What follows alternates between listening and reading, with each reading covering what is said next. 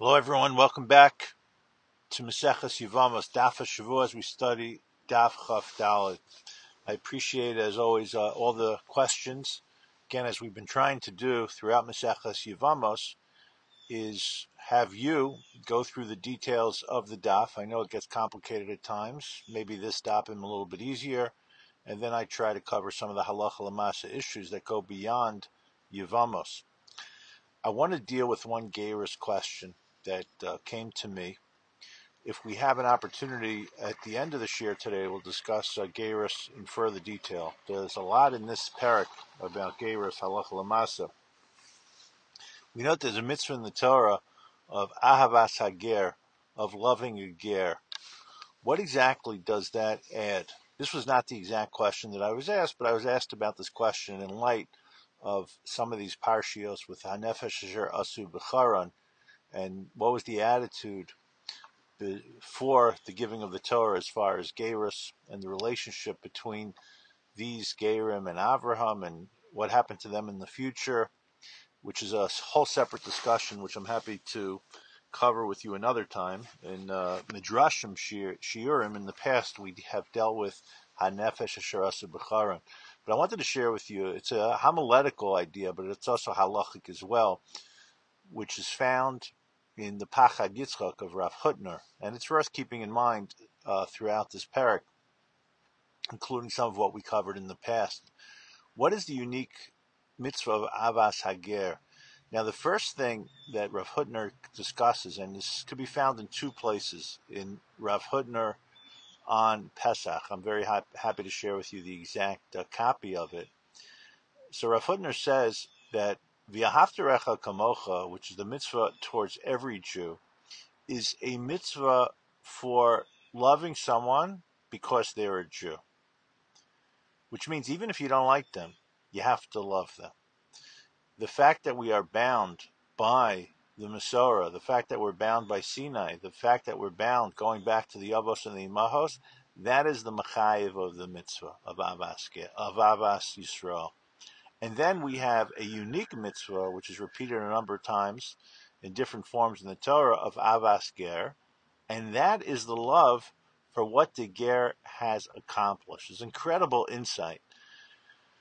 Love is not just out there, but it's love based on something. In a way, it's ironic because it is a love that's totally bedavar, but it's totally bedavar in the unique aspect of that person. One being a Jew, that's v'aftirecha kamocha. And then there's avas ager. And what I wanted to just point out, and this is consistent with some of what we've seen in the past weeks, it's the unique journey that the person has experienced. The person who was not privileged to be born into it did not was not privileged with the Masorah and went through an incredible difficult journey. I can tell you today that I've seen Gerim and it's true that very often they're motivated by love of Yahadus, of this lifestyle, by their recognition of Hashem, by monotheism, ethical monotheism, but the journey itself is difficult. You come into contact with rabbis who challenge them as they need to, hopefully with respect, which is mandatory, but also a community that is very often not fully embracive of Gerim.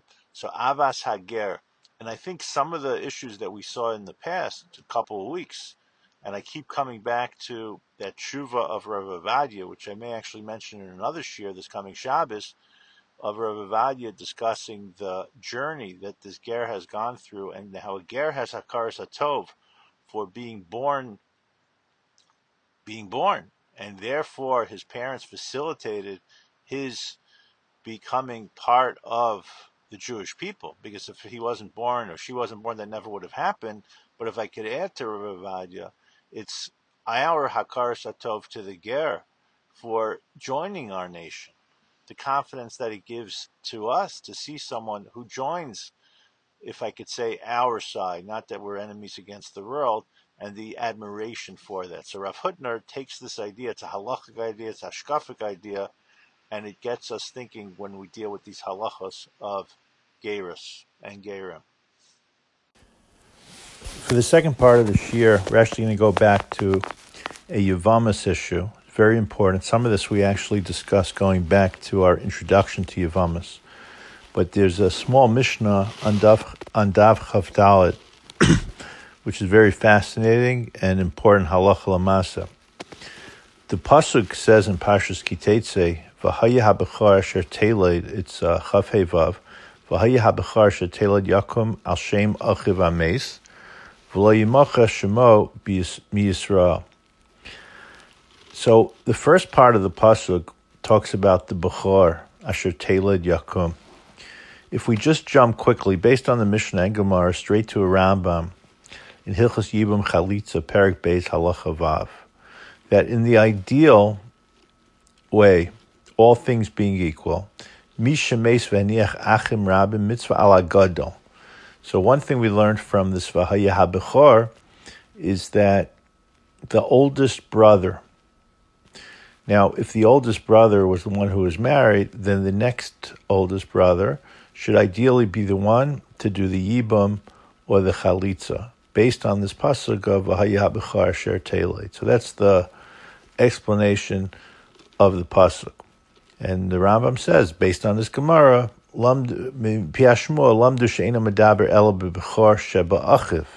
gadol ha'achen. So that's point number one. Now, if you look into the Rambam Chalitza Ram v'chalitza perik beis halacha zayin. If the older brother doesn't want to do it, you don't jump right to chalitza. Now again, she always has the option of doing chalitza, and then there's a question of whether she should do that ideally or not. Is she considered to be rebellious? We're not getting into that issue. We're not going to force a woman into such a marriage, and it's actually dealt with in the same parak in halacha yud beis. But in halacha zayin, what happens if the gadol doesn't want to be, doesn't want to do it? So even though the pasuk says the bechar, and this is why we need Torah Shebaal Peh, lo ratza hagadol liyave machzir nakala It could go to the other brothers, and then if they don't want to do it, none of them want to do it, then it goes back to the gadol to do chalitz or yibam. So that's all learned from this halacha. And again, halacha lamasa today, where we're generally going to follow the view that we discussed earlier of Abba Shaul, that we're obviously not going to push a chalitz on anyone, then this process would be necessary to at least be aware of it if you have such a situation. This is formulated la halacha in the Shulchan Aruch. Evan Ezer Hilchas Yibam Samach Aleph Sif. Maybe a more interesting issue not that one issue is more interesting than the other, but at least to me, you know, very fascinating, is the second half of the pasuk.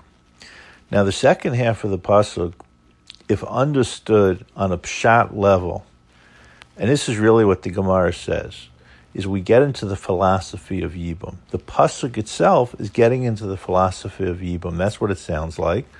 V'lo yimacha shemo mi Yisrael that the whole reason why this is taking place is so we shouldn't forget his name.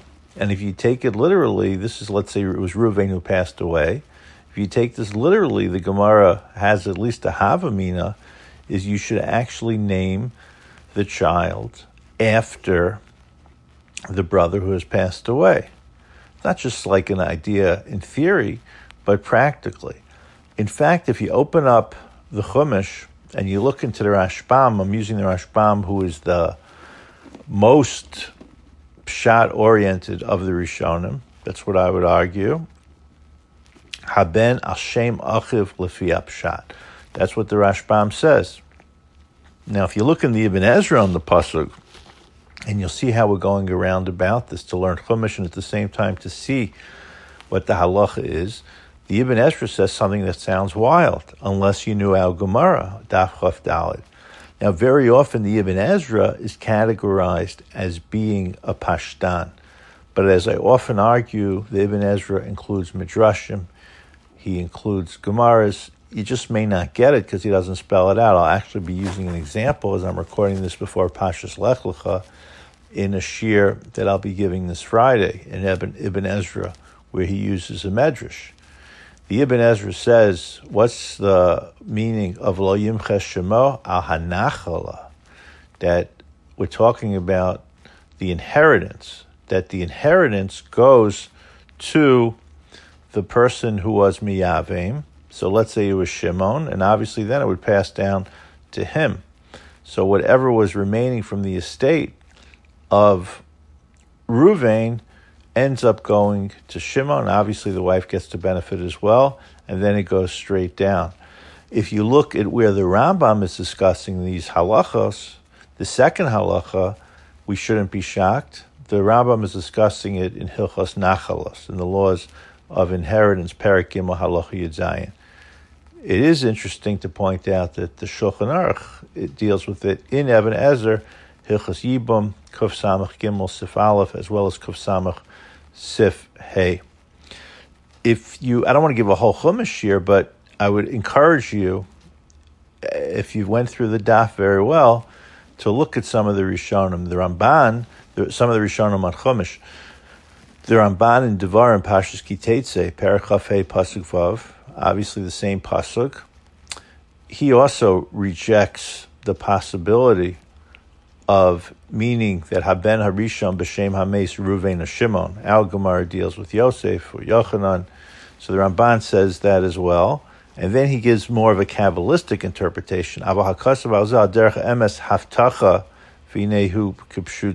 That it's some kind of promise that the name will live on, even if you don't give that exact name.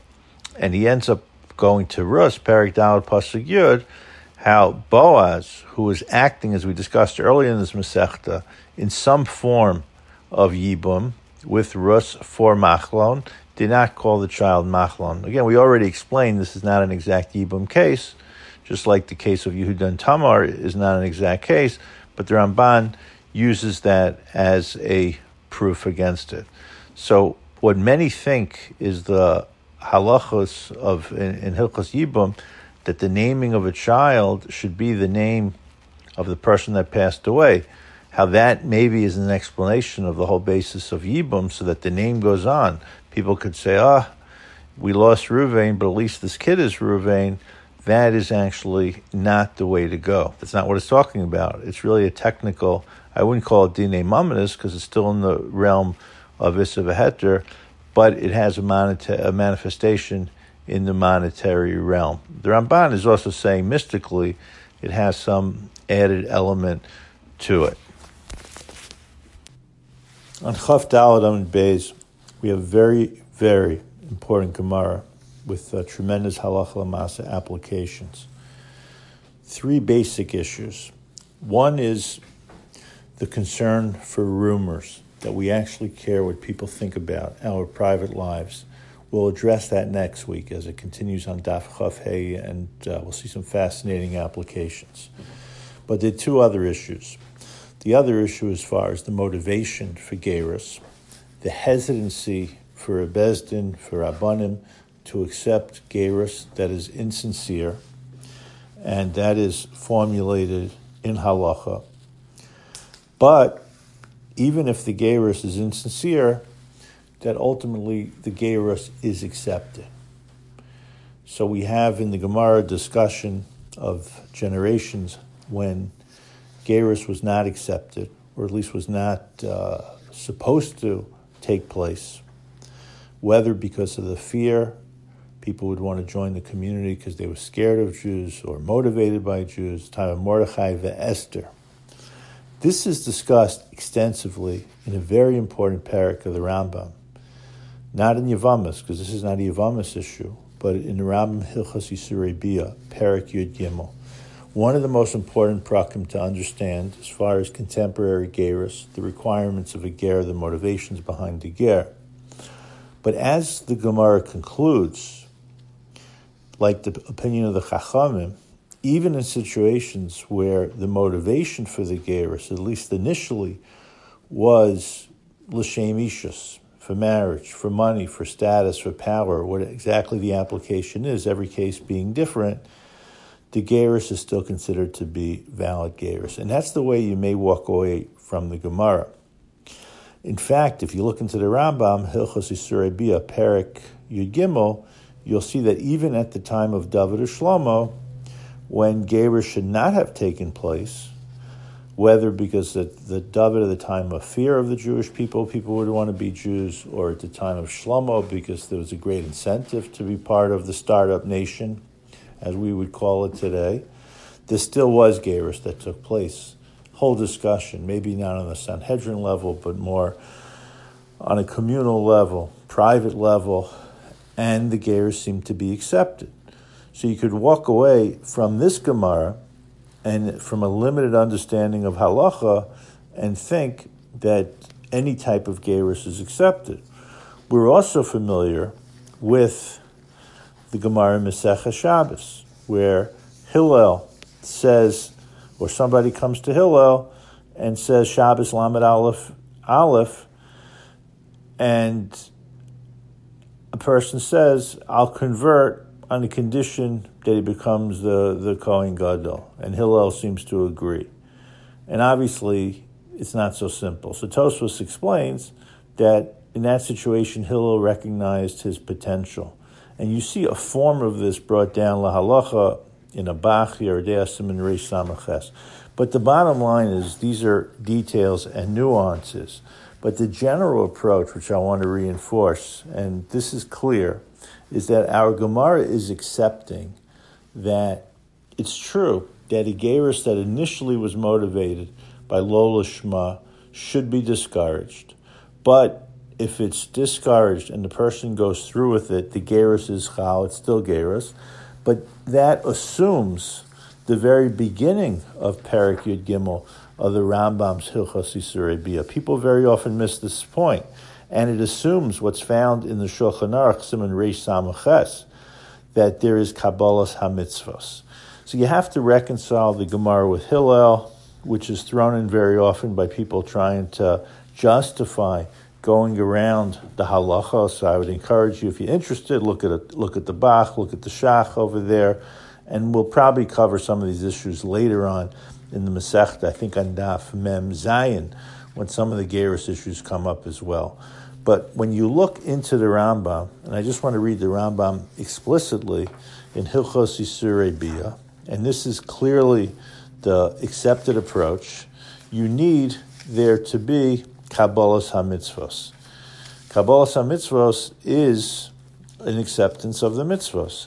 Person has to understand what it requires. And we don't just assume in a modern Besdin that this is a theoretical acceptance of the mitzvahs. Again, a person doesn't have to be perfect in every area, but the mitzvahs have to be trained. The person is makabel them. You know, today sometimes you hear that all is required is Shabbos observance, which is obviously a big deal.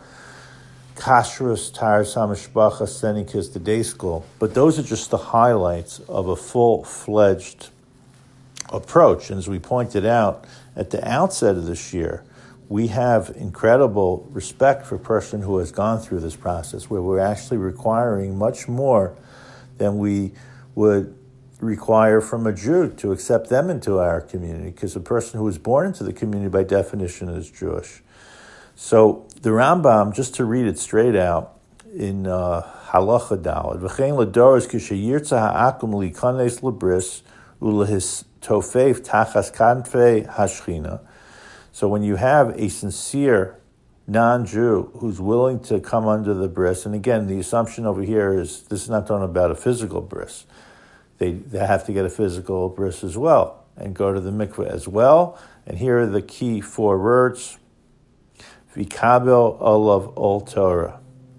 They accept the old Torah. Then the Rambam says, Sarach milu tefillah, and at the time of the Beis Hamikdash also Hatzas Karban. So just to wrap up what's happening in our Gemara, is there are going to be times, which is the basic approach, that we discourage Gerus to take place. The Shulchan Aruch spells out. People think it's sometimes just like asking uh, forgiveness before Yom Kippur. You know, you ask three times, and, you, and it's, it's much more sophisticated and complicated. Now, this doesn't mean that a Beis Din is not supposed to be a mensch to any human being of Dercheha Darche Noah. You don't try to show your ugliness, but you try to discourage them from joining. And there are many reasons for that. The Rambam points out at the end of the section that historically, when there have been conversions that have taken place in mass or without all the proper motivations, then not only is it not good for the person who joins the community, whose status will be questioned, but it's not good for the community as well. But obviously, a ger who is sincere and is willing, especially during challenging times, to join the community, hopefully motivated out of pure love and not just because of some type of outside incentive, then that gerus is fully accepted. But what you also take away from this Gemara, which is important, is that if someone entered with maybe ulterior motives, but ultimately is makabel the ol mitzvahs, which means we try not to allow such a thing to take place, but once that person is converted, and we assume with Kabbalah mitzvahs and all the other elements, then the person will be fully embraced. A very fine line and it's really not left up to individuals in the community to evaluate the, the, the standards. It's up to the Rabbanim, the leaders, the Beis Din, and we have to understand the very fine lines of when one is accepted and when one's not accepted, but when someone has entered the community, whatever the background, they need to be fully embraced.